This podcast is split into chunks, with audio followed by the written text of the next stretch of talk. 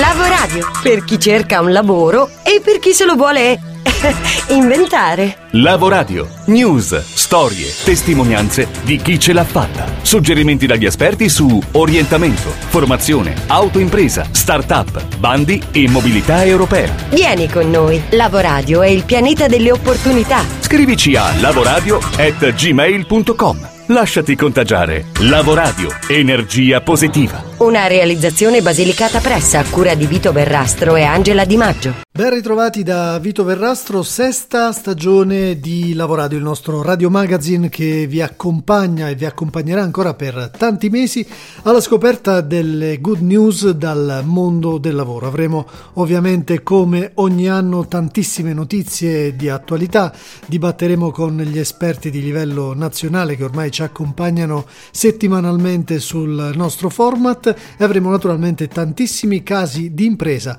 da farvi ascoltare.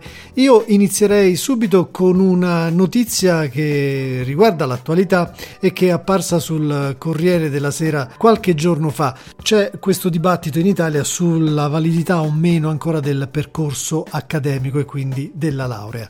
Eh, Quest'articolo a firma di Enzo Riboni rivela invece che più studi e più lavori e se sei una donna la spinta del titolo di studio è ancora più efficace per farti entrare nel mondo del lavoro. Cosa dice questo articolo?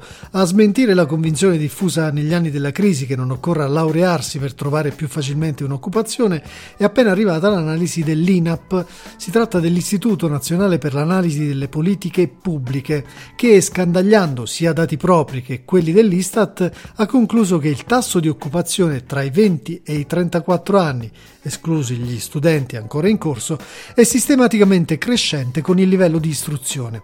Quindi in quella fascia di età nel 2016 la percentuale di occupati con la sola scuola elementare era del 38%, quella dei giovani con licenza media del 50%.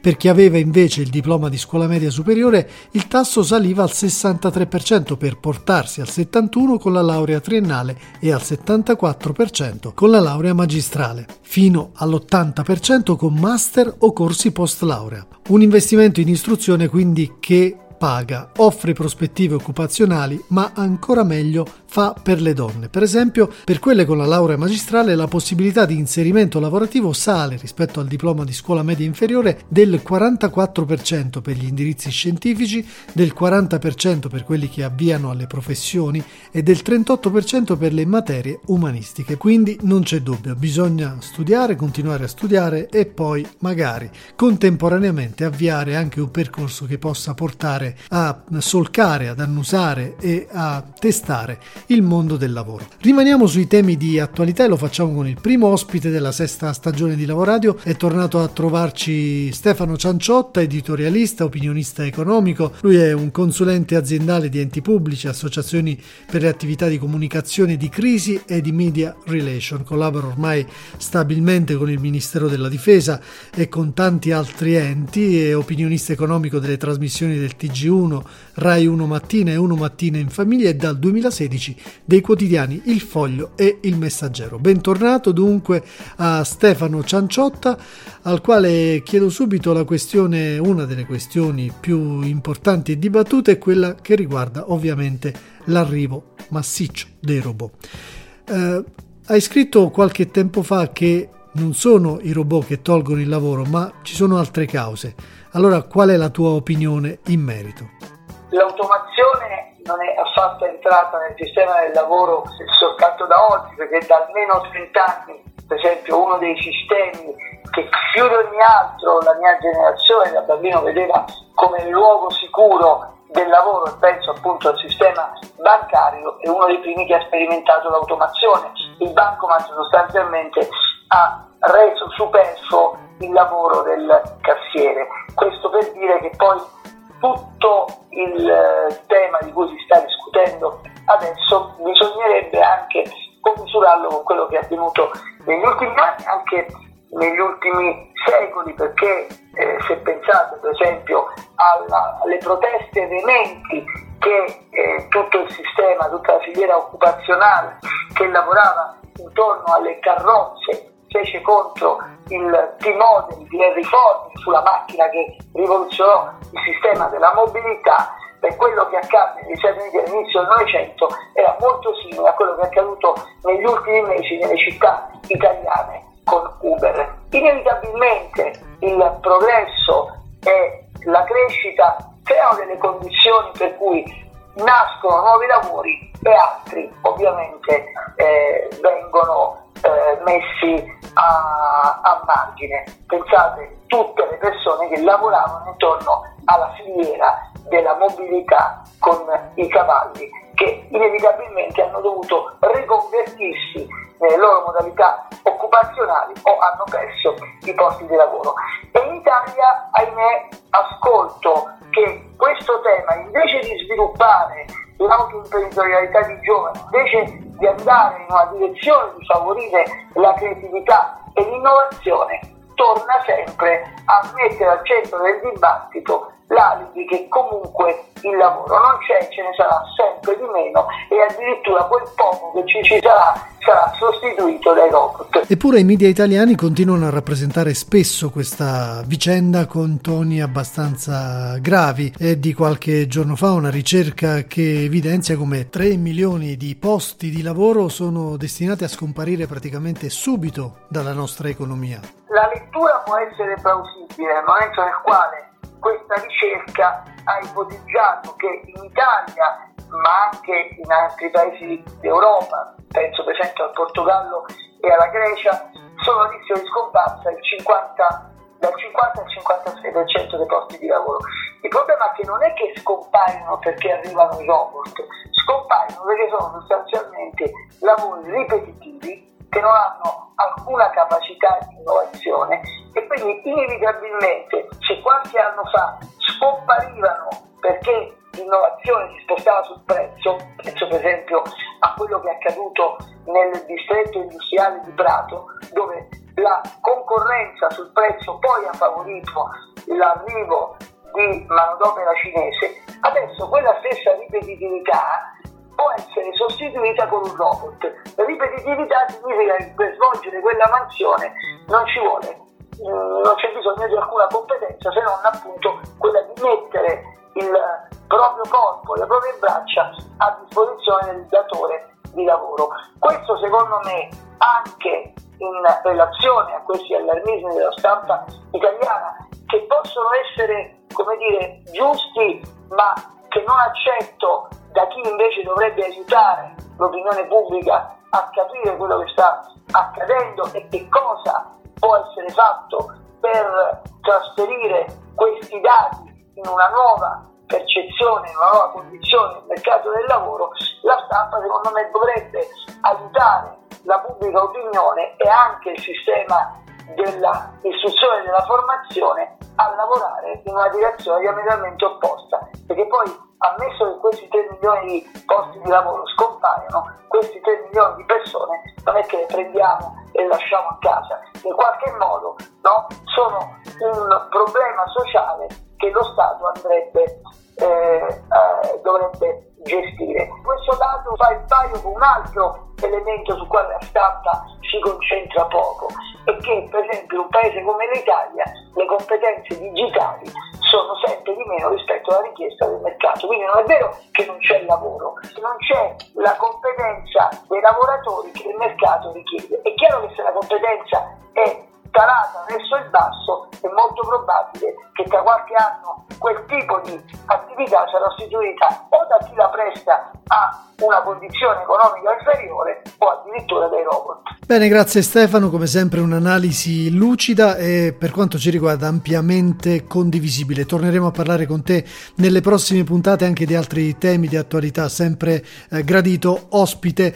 Una parte della stampa che lavora ormai da tanti anni invece per l'orientamento e per l'educazione all'imprenditorialità, per approcciare il lavoro dal punto di vista proattivo e imprenditivo è sicuramente la rivista Millionaire che anche quest'anno per la sesta stagione consecutiva rinnova la partnership con Lavoradio. E allora siccome è da qualche giorno in edicola il numero di ottobre del magazine, spazio a Silvia Messa che ci racconta un po' tutto quello che possiamo trovare all'interno del nuovo Millionaire. Ciao Silvia e ben ritrovata.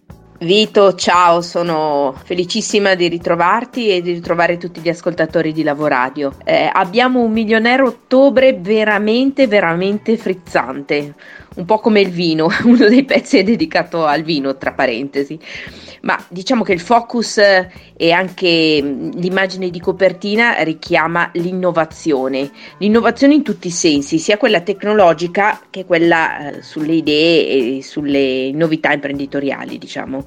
La, la copertina è dedicata a questo David Orban, ehm, un innovatore veramente a tutto campo, si è persino fatto impiantare un chip nella mano per avere un computer sempre, come si dice proprio, no? a portata di mano.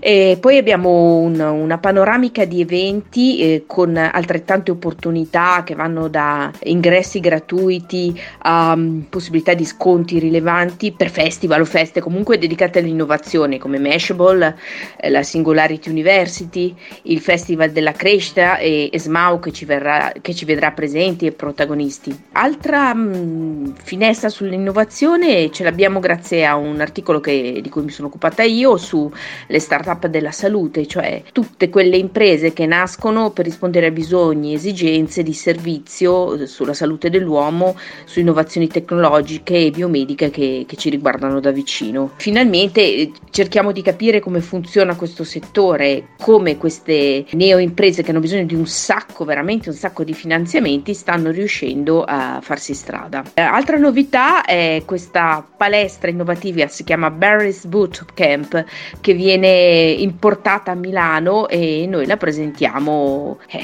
altra novità, eh, non posso esimermi da citarvela, è il nostro libro, eh, il secondo libro che Millionaire realizza in co-branding con Eupli.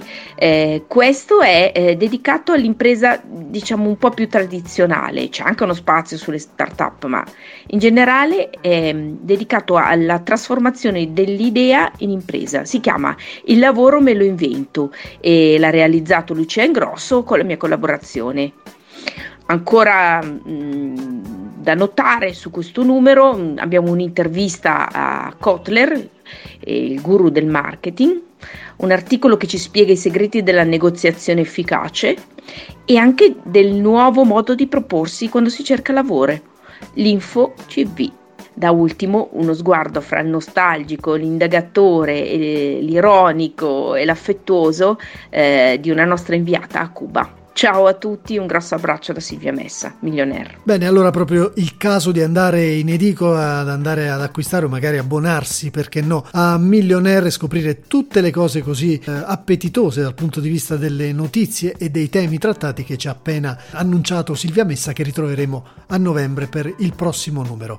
Occhi puntati anche quest'anno da parte di Lavoradio sull'Europa e occhi puntati anche quest'anno sul tema donne, donne impresa, donne e lavoro su cui vogliamo continuare a raccontarvi delle esperienze positive. Oggi lo facciamo attraverso un premio, un premio che l'Unione Europea ormai bandisce da anni e che riguarda appunto il binomio tra donne e impresa. Ce lo racconta il nostro faro sull'Europa, Antonino Imbesi della rete Europe Direct. Benvenuti amici di Lavoradio. Come prima opportunità segnaliamo eh, il via alle iscrizioni all'edizione 2018 del premio dell'Unione Europea per le donne innovatrici. La Commissione Europea apre infatti la quinta edizione del premio dell'Unione Europea che sarà conferito a imprenditrici che sono riuscite ad immettere sul mercato le loro innovazioni straordinarie. Il primo premio è di 100.000 euro, il secondo e il terzo ammontano rispettivamente a 50.000 e 30.000 euro, mentre una giovane imprenditrice di inizio carriera si aggiudicherà il Rising Innovator Awards, un premio speciale del valore massimo di 20.000 euro. Il commissario per la ricerca, la scienza e l'innovazione, Carlos Moedas, ha dichiarato che il premio dell'Unione Europea per le donne innovatrici dà riconoscimento pubblico alle imprenditrici di eccellenza e ispira le altre donne a seguire le loro orme. Per quanto riguarda eh, maggiori informazioni possono essere eh, prese sul sito della Commissione europea eh, ec.europa.eu nell'ambito della sezione ricerche e eh, vi ricordiamo che le domande dovranno essere presentate entro il 15 novembre 2017, mentre i nomi delle vincitrici saranno annunciate l'8 marzo 2018 in occasione della giornata internazionale della donna. Sono stati riaperti anche i tirocini presso il Parlamento europeo che offrono l'opportunità di conoscere le istituzioni europee dall'interno, scoprire come funzionano le stesse e mettersi alla prova in un ambiente internazionale e multiculturale. Si tratta di una grande esperienza nel cuore dell'Unione Europea e di un'occasione per espandere i propri orizzonti culturali. È possibile fare domanda per i tirocini Robert Schuman fino al 15 ottobre. Lavorare al Parlamento europeo è ovviamente un'esperienza unica e indimenticabile, prima di tutto perché si potrà lavorare con persone da tutta Europa, fare nuove amicizie e conoscenze preziose per il proprio futuro professionale, ma anche perché si potrà contribuire attivamente allo sviluppo dell'Unione Europea e mettere in pratica tutte le conoscenze e capacità in diversi settori professionali come la comunicazione, la politica, le traduzioni, l'amministrazione. Ovviamente uno stage al Parlamento europeo è un'opportunità per arricchire il proprio curriculum vitae e sfruttare l'occasione al meglio per intraprendere una futura carriera a Bruxelles o altrove. Per maggiori informazioni sulle diverse opzioni disponibili bisogna rivolgersi sul sito www.europarl.europa.eu. Ricordiamo che eh, per i tirocini di Robert Schumann, che hanno eh, inizio il primo marzo dell'anno prossimo, è possibile fare domanda eh, fino alla mezzanotte del 15 di ottobre. Bene, grazie Antonino e naturalmente ritroveremo Europe Direct e i suoi consigli, le sue news e le sue opportunità per tutte le puntate della sesta stagione, così come nel finale di puntata solitamente troveremo delle pillole legate alla motivazione, ai cambiamenti culturali e a tanto altro, compresi ovviamente i nostri consigli di lettura. E a proposito di libri, eh, chiudiamo con una frase dell'economista Northrop Frye che disse la macchina tecnologicamente più efficiente che l'uomo abbia mai inventato è il libro. E con questo vi salutiamo, appuntamento alla prossima settimana. Lavoradio, per chi cerca un lavoro e per chi se lo vuole inventare.